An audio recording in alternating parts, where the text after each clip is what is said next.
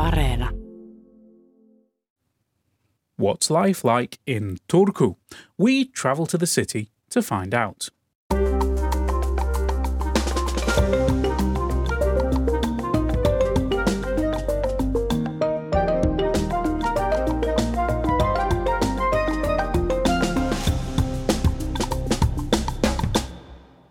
Hello and welcome to All Points North, the podcast that tries to reach all regions of Finland and beyond. I'm Egan Richardson. And I'm Zena Iovino. Now, Egan, we do try to reach all areas of Finland, but this week we're focusing on the southwest and especially the former capital city of Turku. You spent a whole working week there looking at newcomers arriving in the city. How did it go? It, was a fascinating week. Uh, first and foremost, it was great to spend a longer period in Turku, which is the oldest city in Finland, I think. Um, it'll be 800 years old in 2029, which many people there were keen to remind me. Um, the city says it wants to be carbon neutral by 2029 to coincide with that milestone. And you have to say it's not a city that struggles to sing its own praises by Finnish standards.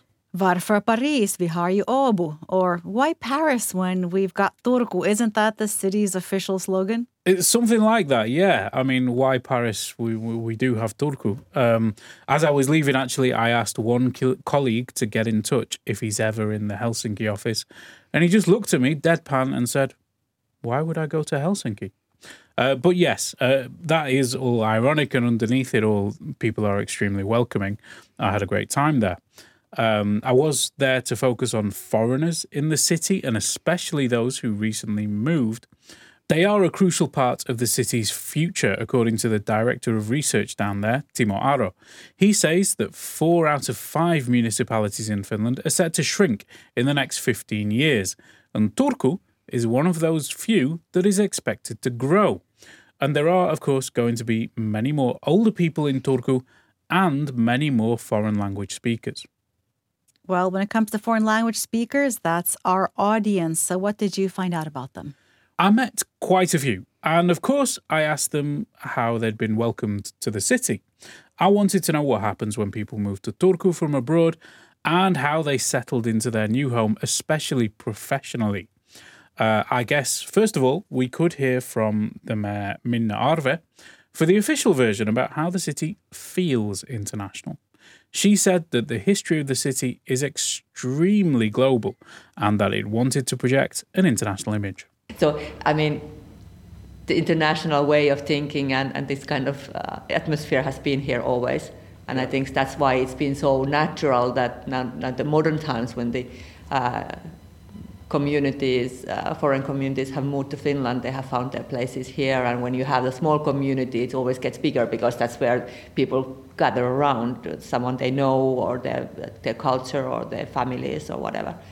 And that's what's been for very important for me as a mayor to state also in our strategies, now as a, in our mayoral program, that Turku is an open and international city which is welcoming all to be residents of Turku and be if they if they choose Turku as their home city, so this is where they belong, and I think that's very important.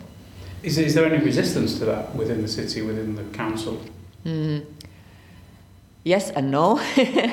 of course, we have diverse uh, discussion as as in Finland, and we have uh, political parties who are um, kind of. Um, having more agenda the criticism towards immigration, and, and I think that's also a good way to, t- well, as long as we are discussing about the structures.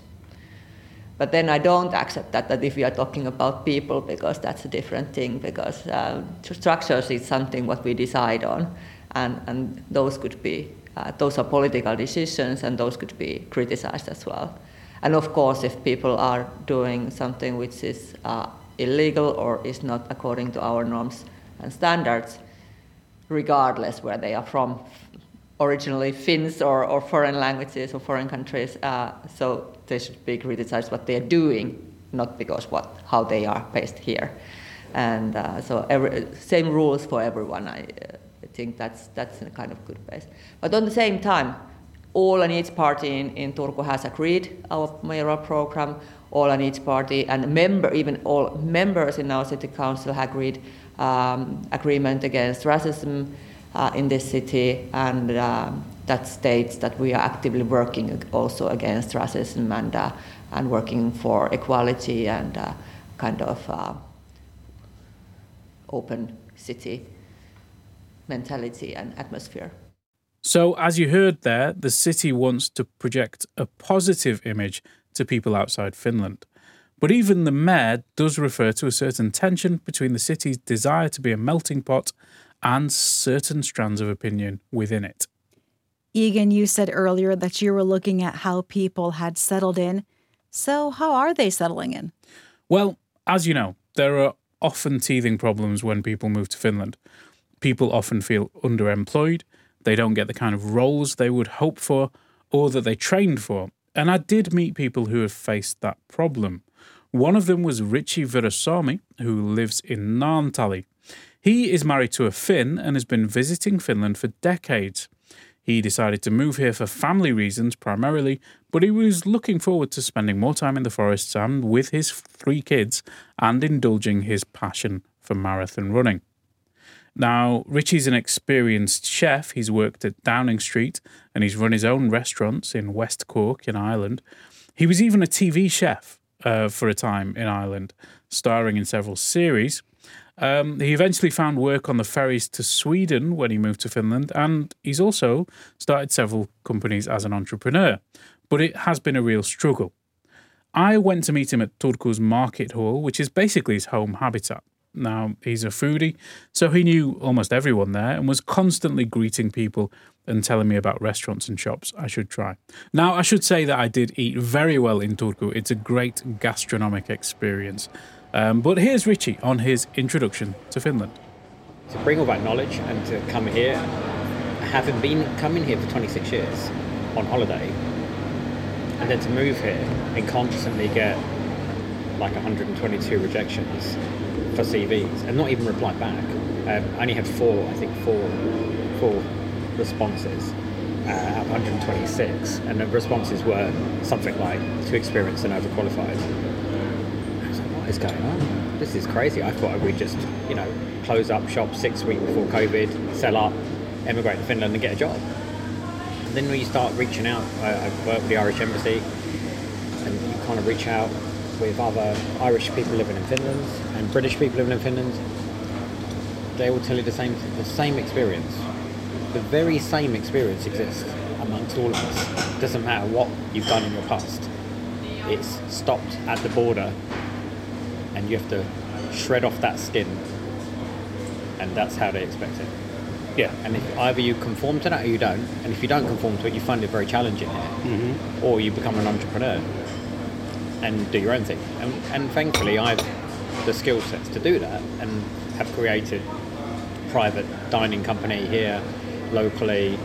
Uh, I import Irish beef and Irish seafood from uh, Ireland to Finland, and then we have a staff agency in four offices around Latvia, Dublin, here, and Helsinki that we interview all Scandinavian staff from all regions of Scandinavia, and we send them to Ireland because we're short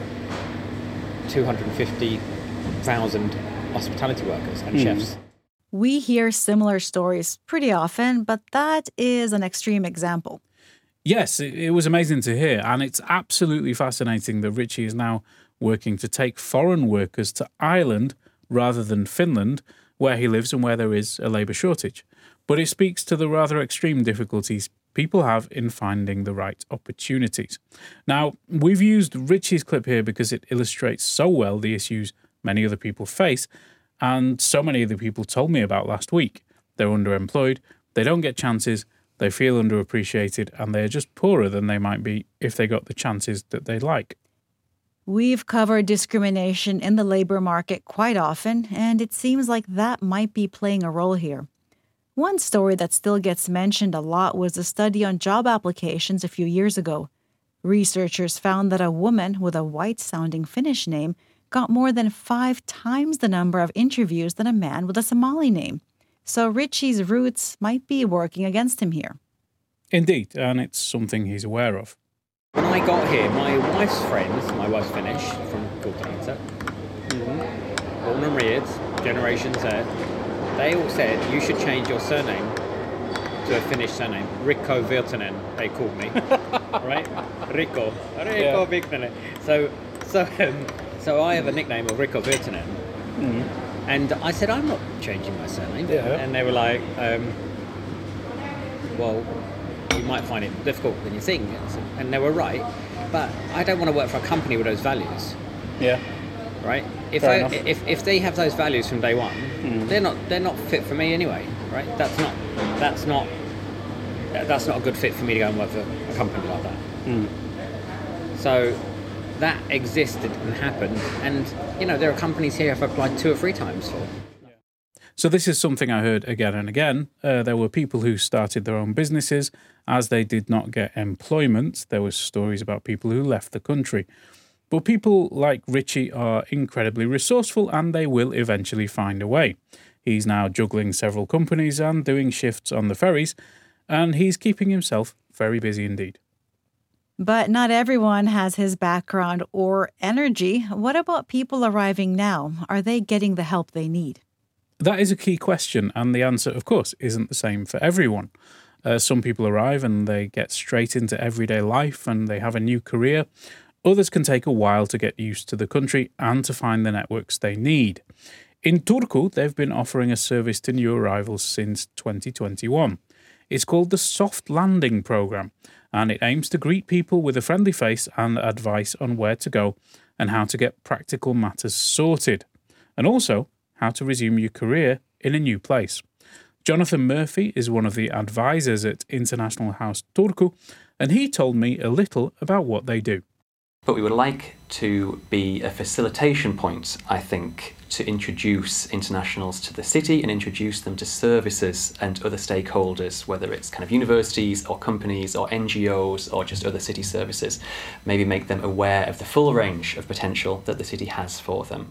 I think so often, and I remember this when I was new in Turku, you kind of drop in and you're not sure where to start, you don't know what's available to you. Maybe you've seen a poster at the library, maybe you've seen something on Facebook, and you're like, okay, can I go to that? Who's this for? Is it for me? I don't want to bother people. And I think what we're offering as a kind of basic level is okay, come to us, have a coffee, come and sit down, let's talk about your situation. Are you someone who's working here but you don't have any hobbies or friends? Are you someone who's studying here and you want to stay afterwards? Are you, like I was, a spouse and your wife has got a job here and you've quit your career in the UK and you're having an existential crisis about what you want to do next? So we can kind of be a good starting point for that and we can think of a plan, we can introduce you to other services, we can introduce you to other networks that we think will make things easier for you. That was Jonathan Murphy there from International House Turku. I should mention that his organisation offers lots of informal meetups and coffee mornings, and if you've just moved to Turku, it is a really good place to go and find out what they're up to if you're interested in hearing from people in a similar position to you. They do actually have a Peace Pisperientai event where you can taste the local iced donut speciality. Pardon me? Yeah, so iced donuts are known as berliininmunkki in most of Finland, but in Turku they call them piispanmunkki or piispismunkki for short. So this uh, event is a little bit of local pride for the newcomers. And I mean, who doesn't like free donuts? Um, they're based at Monitori in the city centre. So if you want advice, help, or free donuts, just pop in. We know networks are important, but so are jobs. What advice did people have on that front? Right. Uh, we know that people tend to feel more settled once they have a job, if they're not stay at home parents, for example, or have something else to do. But that can often be the most difficult part of the puzzle.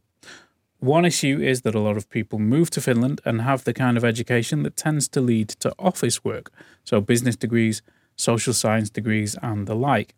And the problem there is that many employers seem to demand Finnish language skills for those kinds of roles. I met Tim Linker, a German who moved to Finland to get a social science degree and now works in manufacturing. His career path was a little unusual. I uh, I got a social science degree from Germany, and I was on exchange in, in Turku, and I met my future wife, and I came back for a master's degree then in Tampere. And uh, after that, when we had the first kid was on the way, and there was not terribly much time to go do a couple more internships because we need money. I started working in the service sector, and then from there I kind of worked myself through various jobs and realized I'm very good with machines. And from there, then I actually like moved from a bunch of factories to the next, and I'm now happily employed in that sector, which was very unexpected, but actually really grew to like it. And it's there's a lot of uh, good jobs also in that sector that maybe for many people would be worth considering. There's a growing shortage also in that field. It sounds like he's found a place he's happy with. He really has. He said that there are big regional differences within Finland, and the labour market outside Helsinki might require a different approach. Here's Tim again. Then, for example, in south of Finland, where I live, and you are a university educated person with a particular degree, let's say it's marketing, let's say it's business or or anything like that, then it's very hard to find a job in Turku compared to Helsinki or maybe even Tampere these days. Why I hear it's much easier.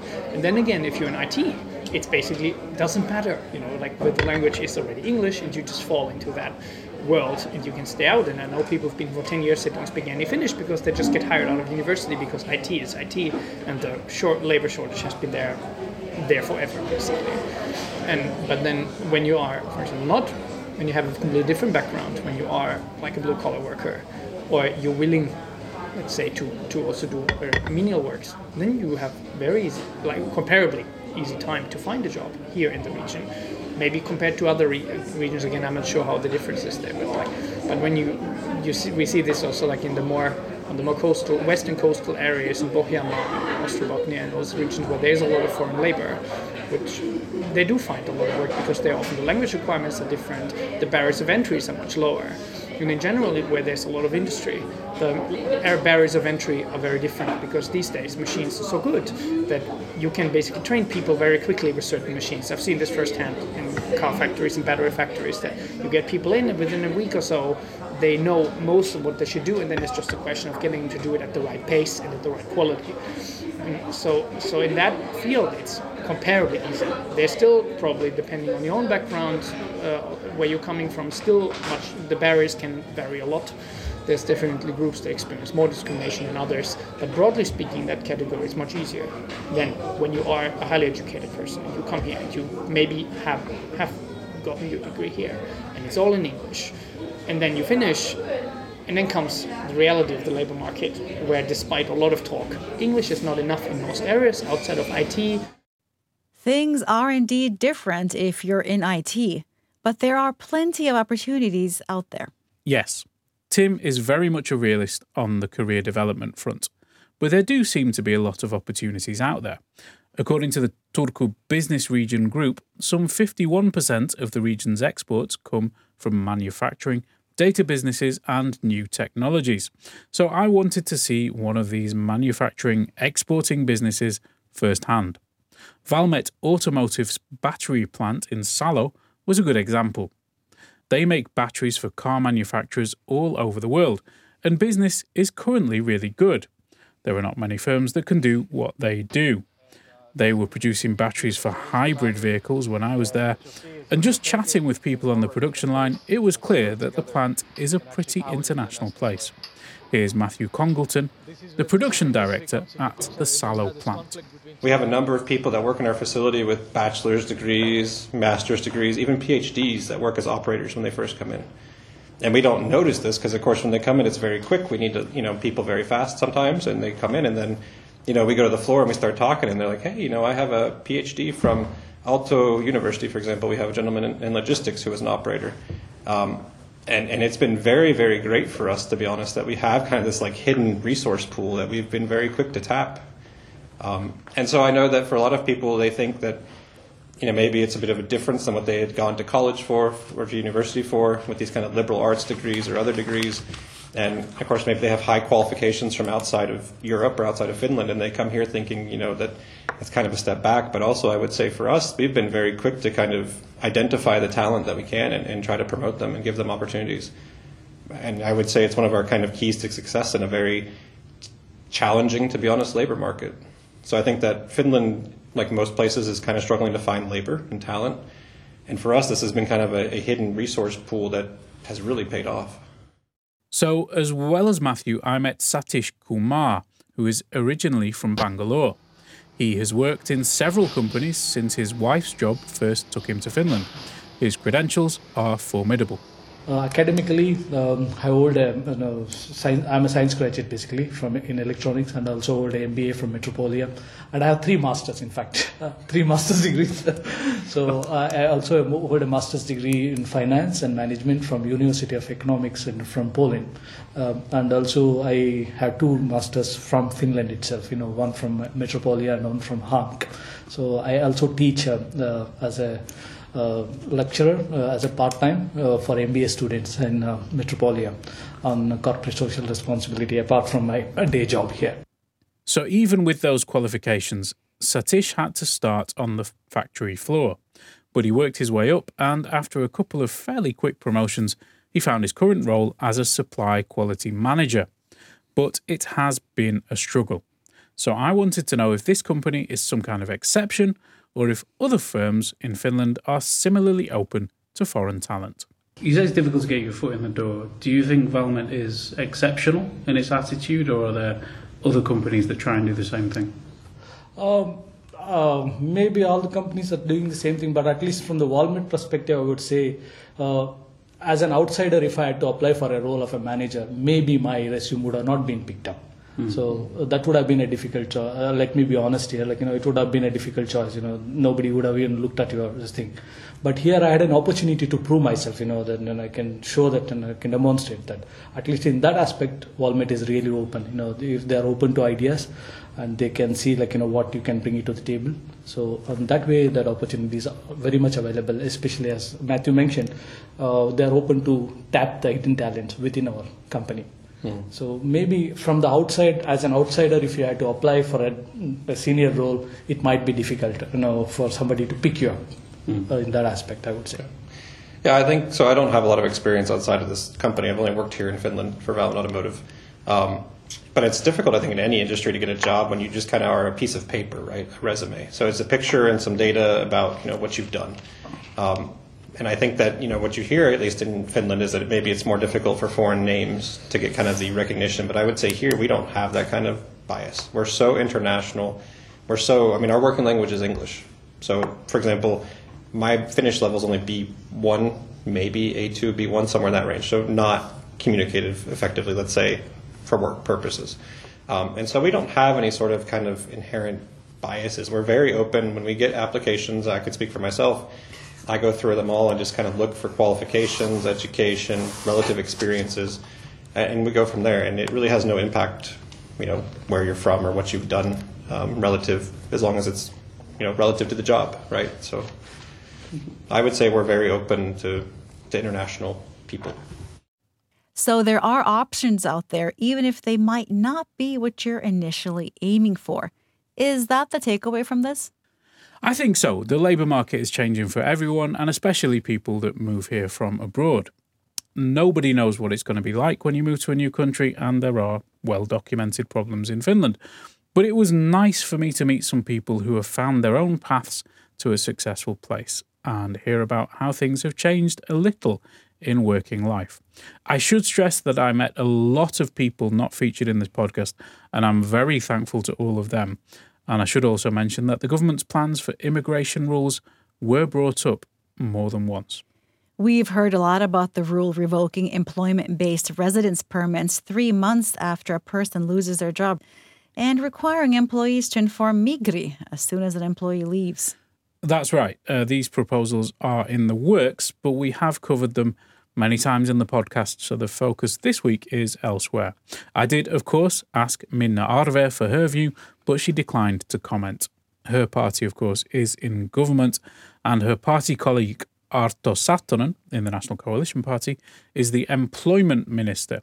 Now, he has a standing invitation to come on the pod for an interview, um, but he's declined to do that so far. He said maybe next year, so perhaps when he does come on the pod with his proposals for this rule, we could go back and ask Matthew Ritchie and the rest what they make of the final proposals. You can join the conversation too. We want to hear what's on your mind. Just leave us a voice note or text on WhatsApp. Our number is plus 358 44 421 0909. It's time to see what else is making the news this week. First up, police said an accident involving a military SUV that claimed the life of a conscript was caused by a steering overcorrection. The vehicle veered off the road on Highway 6 last week. Finnish authorities say the damaged Baltic Connector pipeline may be operational by next April.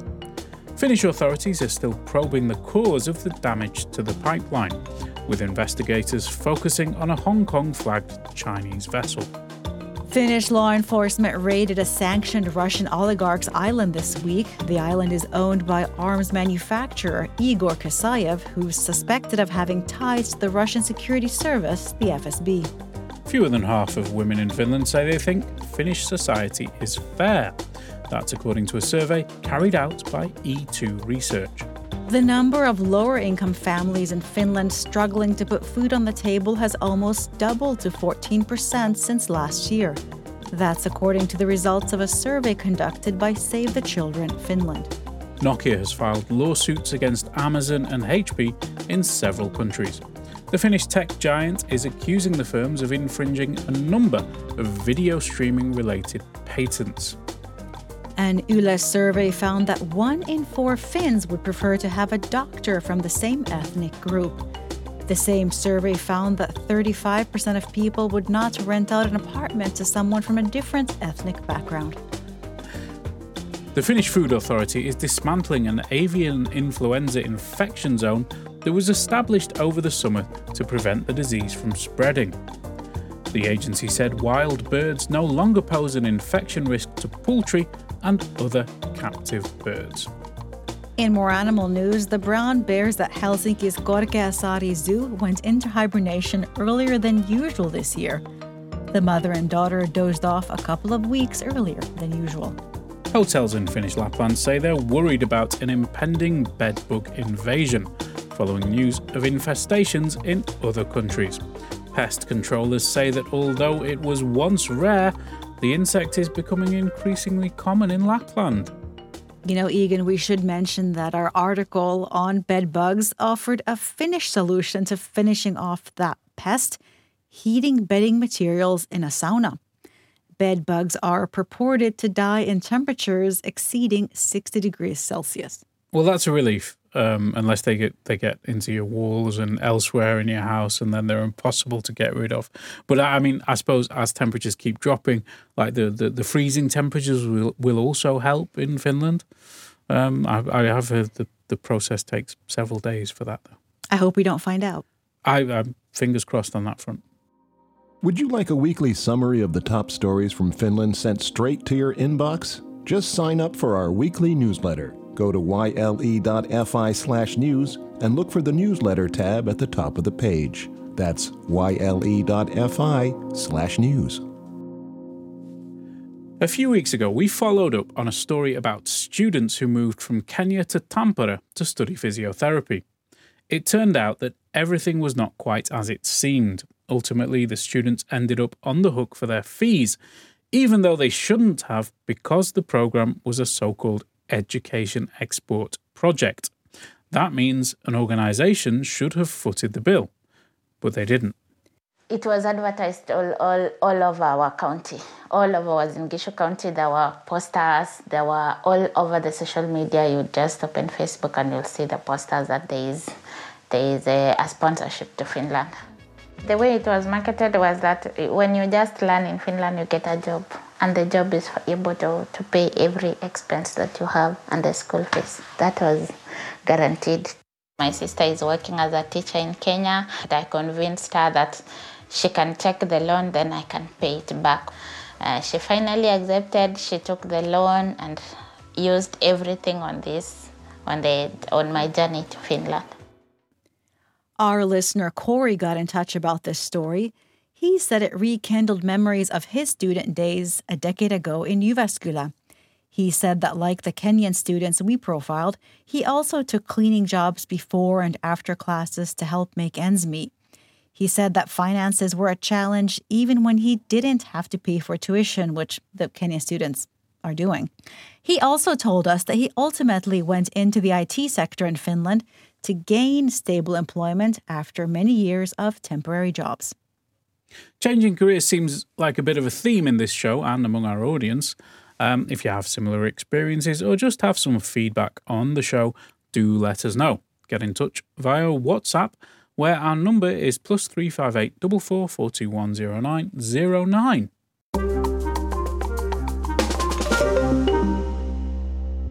It's the weekend, Egan, and it's time for some English language culture. What do you have in mind, Zena? Do you have some high culture Norwegian playwrights knocking around somewhere? How, how did you know? Well, how about some theater? Helsinki's KOM Theater is remounting Henrik Ibsen's classic drama, A Doll's House.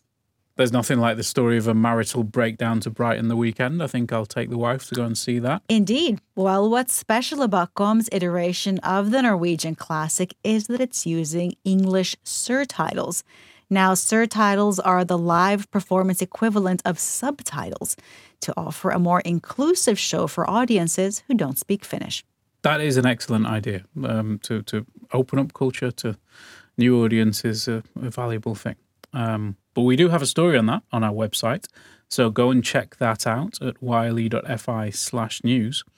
But what about the small screen? If you want to stay in, if you're feeling like watching something, what does Finland's premier streaming service Yle Arena have to offer this weekend? Well, Egan, moving from one family drama to another, I happen to notice that the late 1980s romantic comedy Moonstruck is streaming on Yle Arena. Cher won an Oscar for her performance uh, in her role. I'd say those chilly New York scenes fit right in with this time of year. I'll definitely check that out. Um, love a bit of Cher. And don't forget, you can sign up for an Yle ID at yle.fi slash ID. That gives you the chance to comment on our stories online, get personal recommendations from Yle Arena, and sign up for our weekly newsletter. But now it looks like we've come to the end of another show. For now, I'll just say a very big thank you to you, the All Points North audience, for listening to and supporting us. I'd also like to give a big thanks to our audio engineer, Panu Willman. We'll be back next week. Bye. Bye.